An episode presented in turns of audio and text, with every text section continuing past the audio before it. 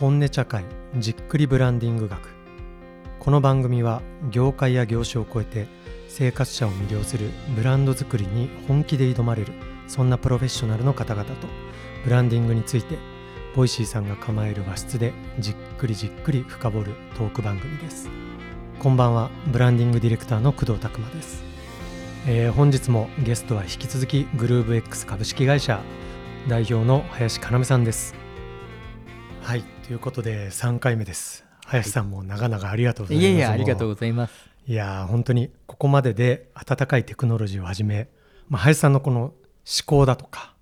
あるいはラボットにかける思いだとか、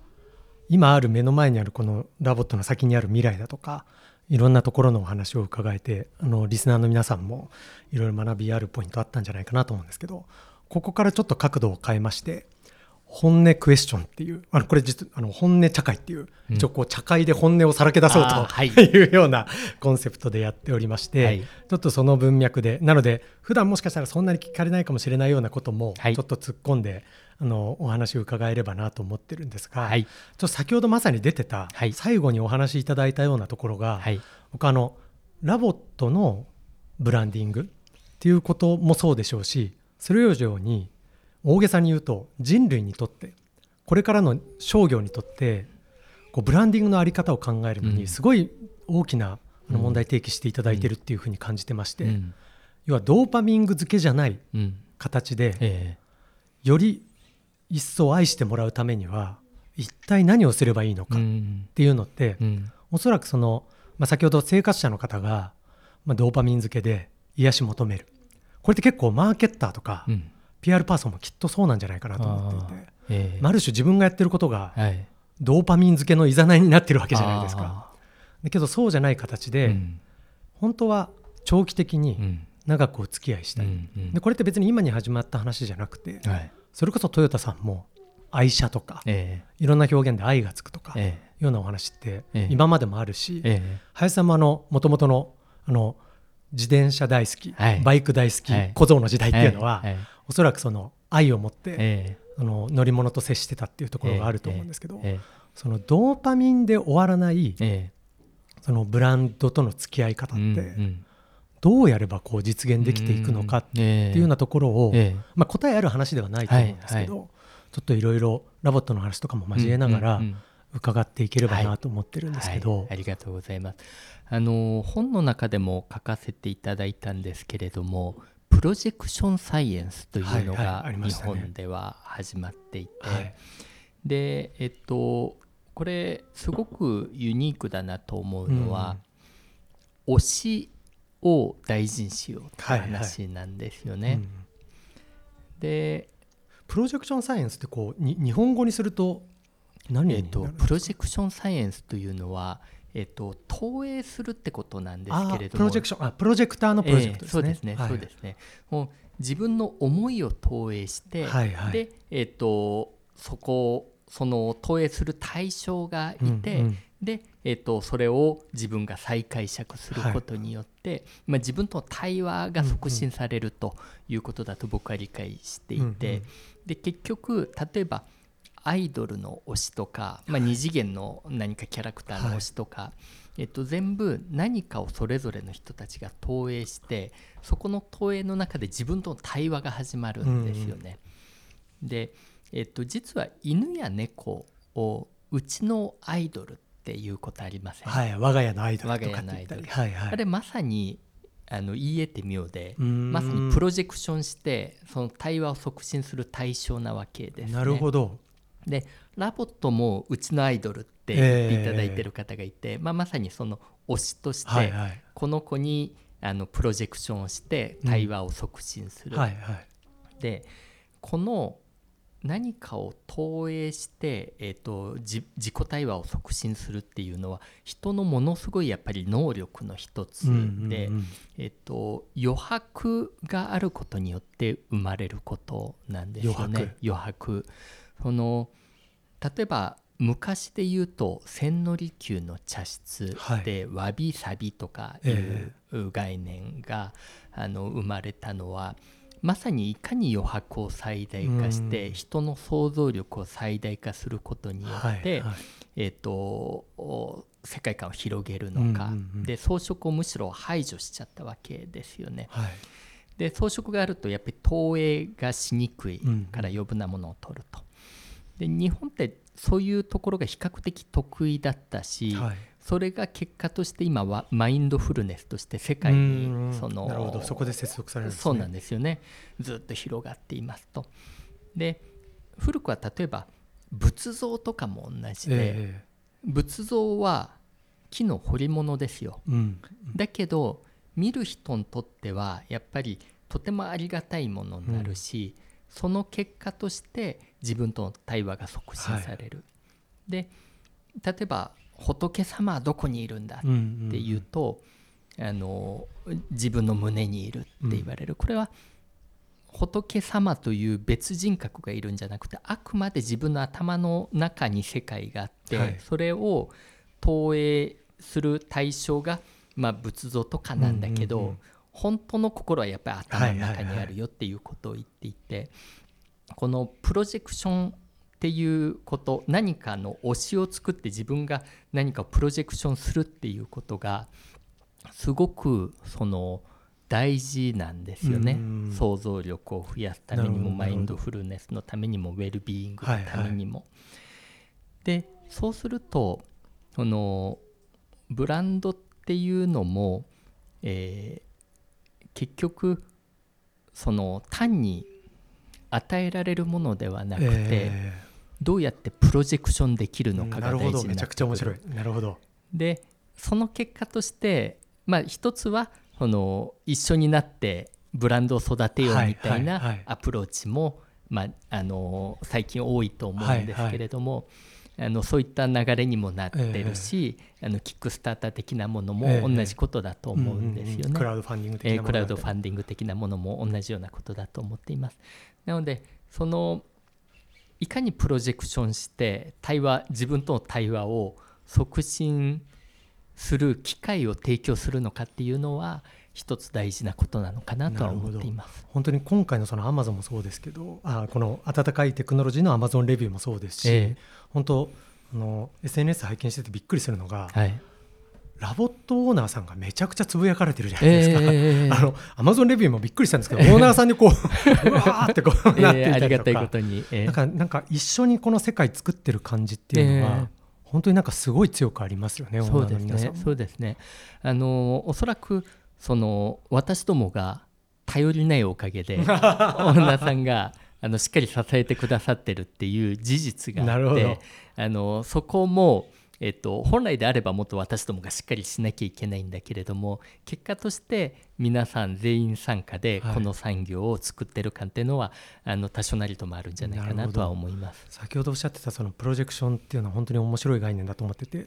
自他の境界をなくしていくに近いような形なんですかね。まさにそうだと思います。その、この世界において個を大事にしすぎた結果として僕ら癒しを求めてるんだけれども、実はプロジェクションという概念はそもそも自分という存在をそんなにしっかりと認識するわけではなく、あくまで自分は環境との作用によって今こう存在している、なんていうのか、こう反応している、まあ、環境を構成する一部みたいな、思いを持つことになると思うんですよね。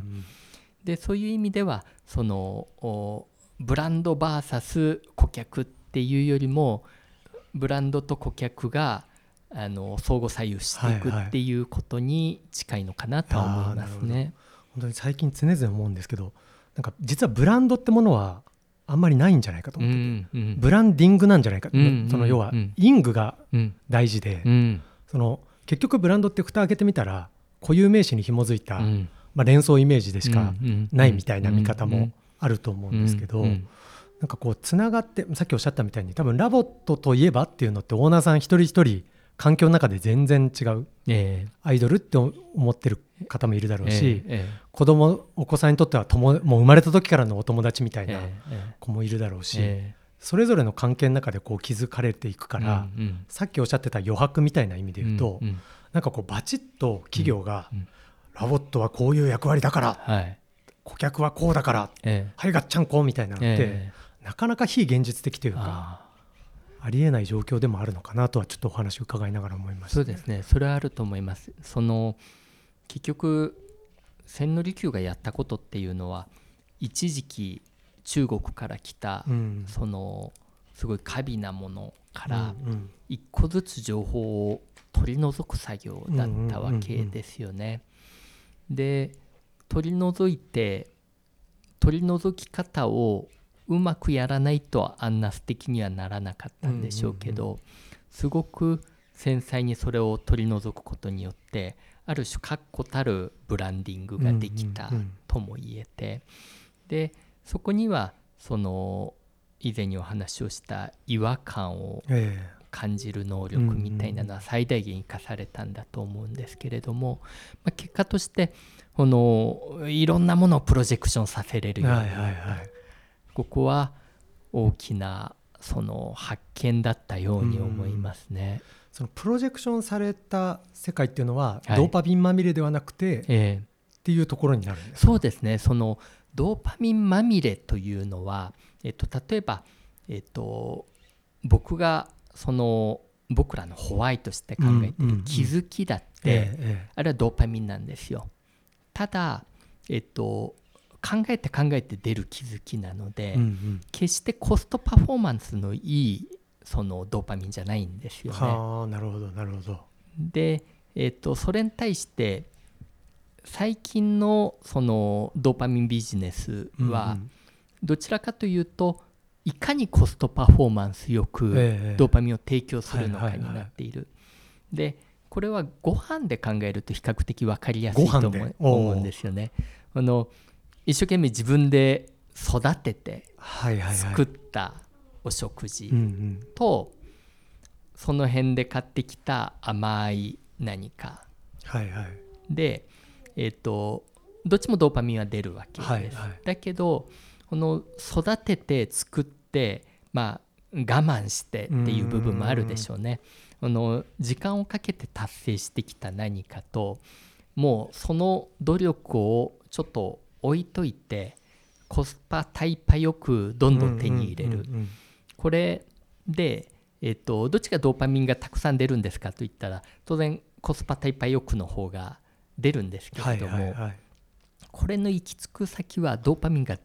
に反応しない体になっていってしまう。要は甘みに反応しない体になっていってしまって、はいはい、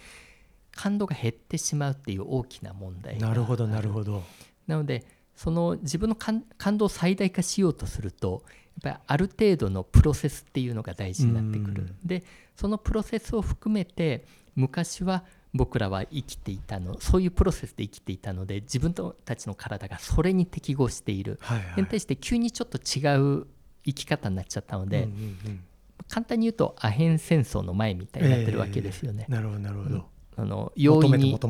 めてで、より強い刺激が必要になる。でここをどうやってそのもうちょっと、余白のある、うんうん、その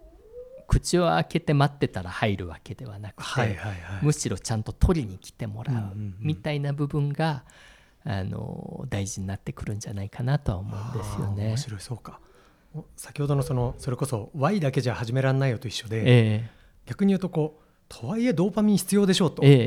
の何も刺激なかったら、買いたいってスイッチ押せないよっていう声もなんか聞こえてはくるかなと思ってるんですけど、だ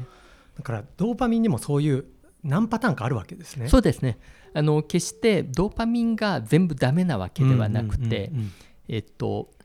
易に手に入るドーパミンは必ず刺激が薄れていくっていう問題があるので、はいはいはい、どちらかというとひと手間かけて、一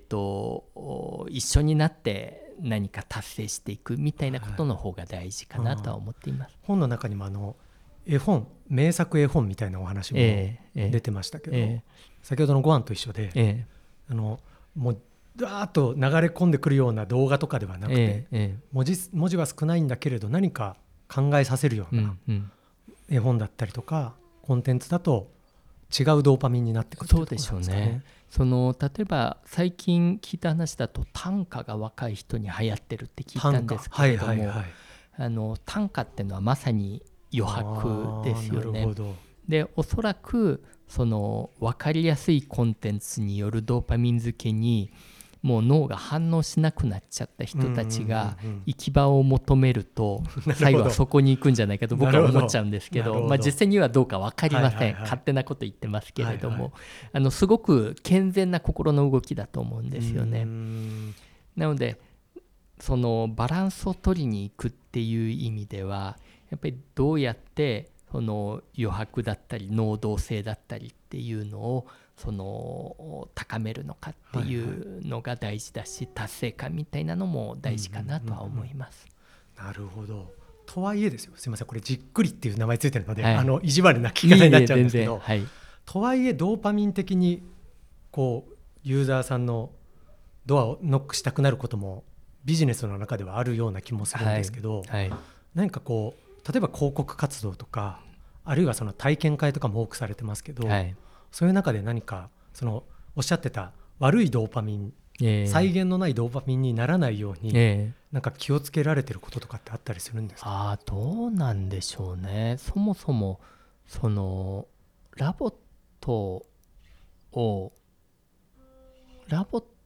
はこう15分抱っこするとコルチゾールってのが出てリラックスしちゃう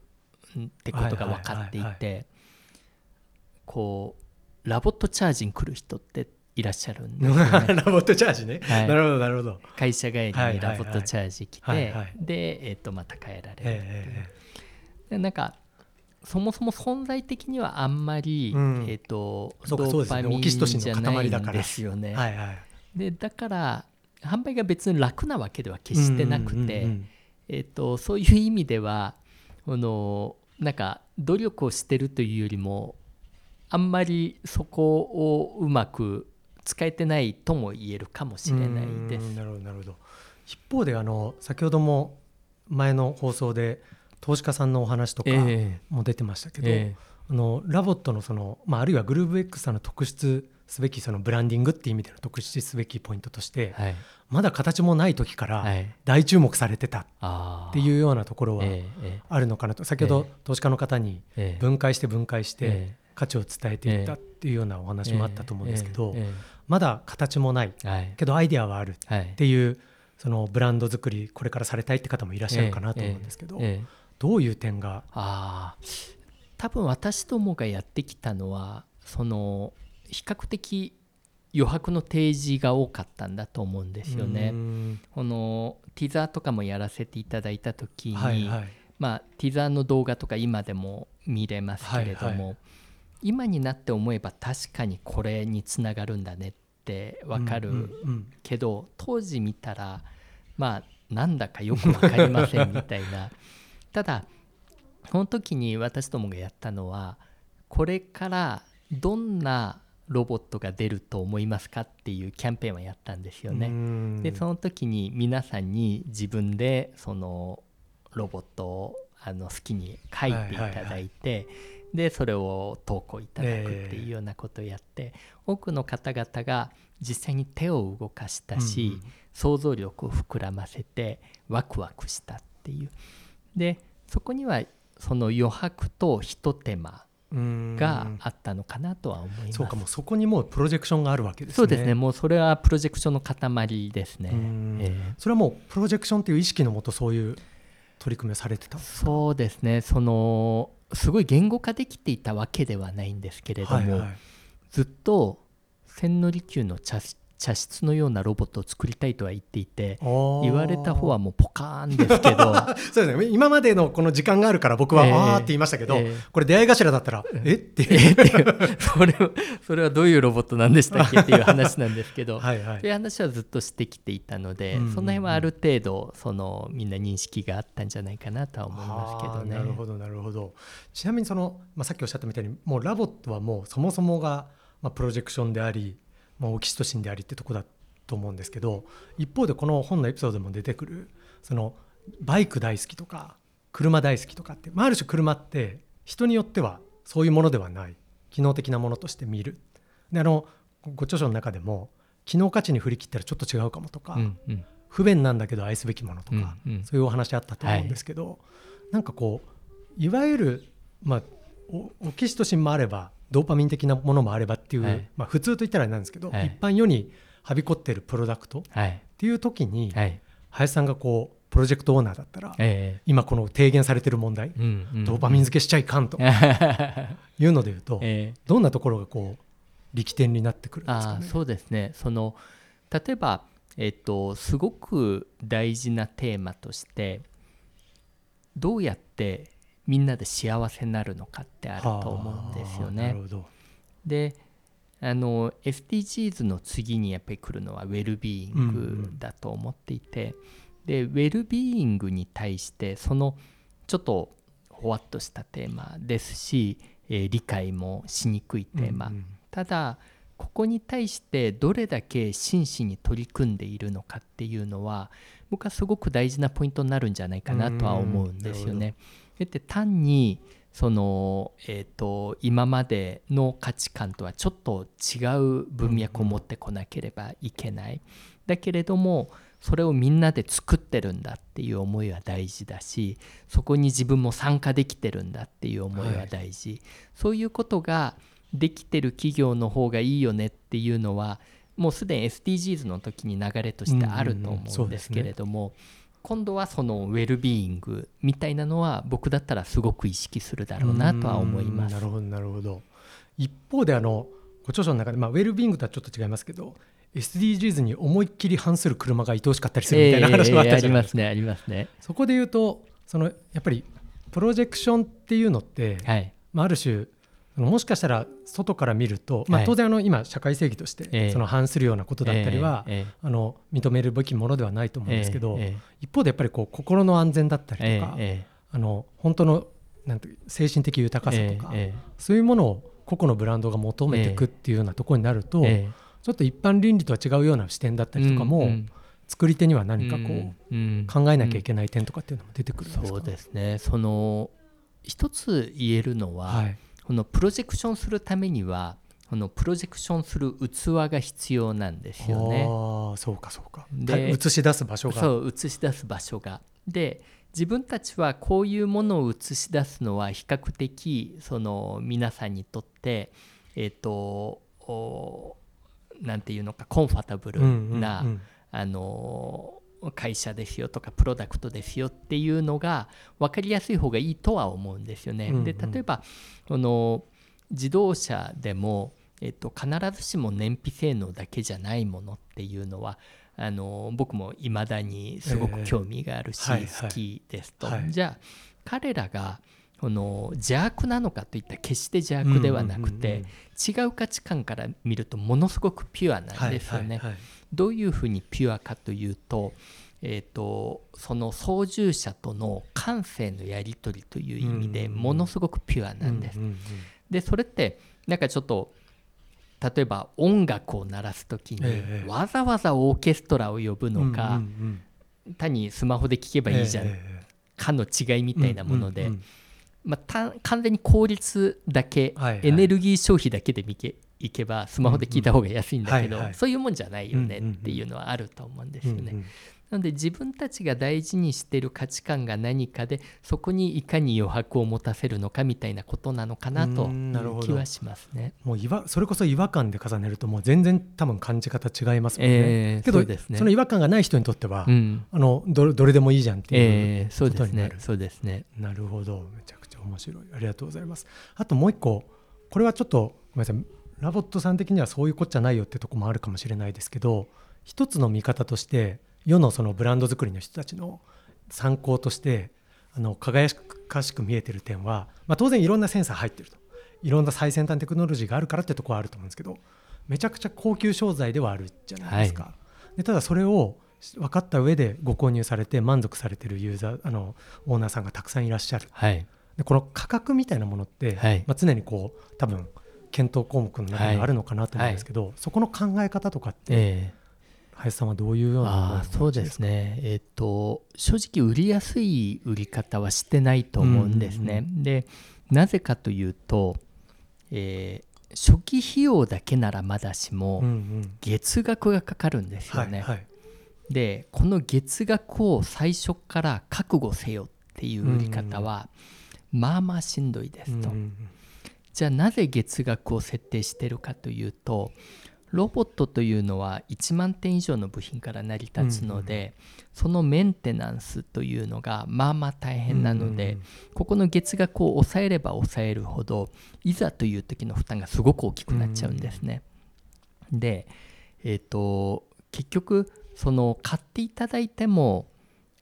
いざという時にすごいびっくりするような請求が来ると、うんうんうんうん、しかもそれが1回だけじゃなくて2回3回あった日には、うんうんうん、やっぱりそのユーザー体験そのものはだいぶ辛くなるんじゃないかと、うんうんうん、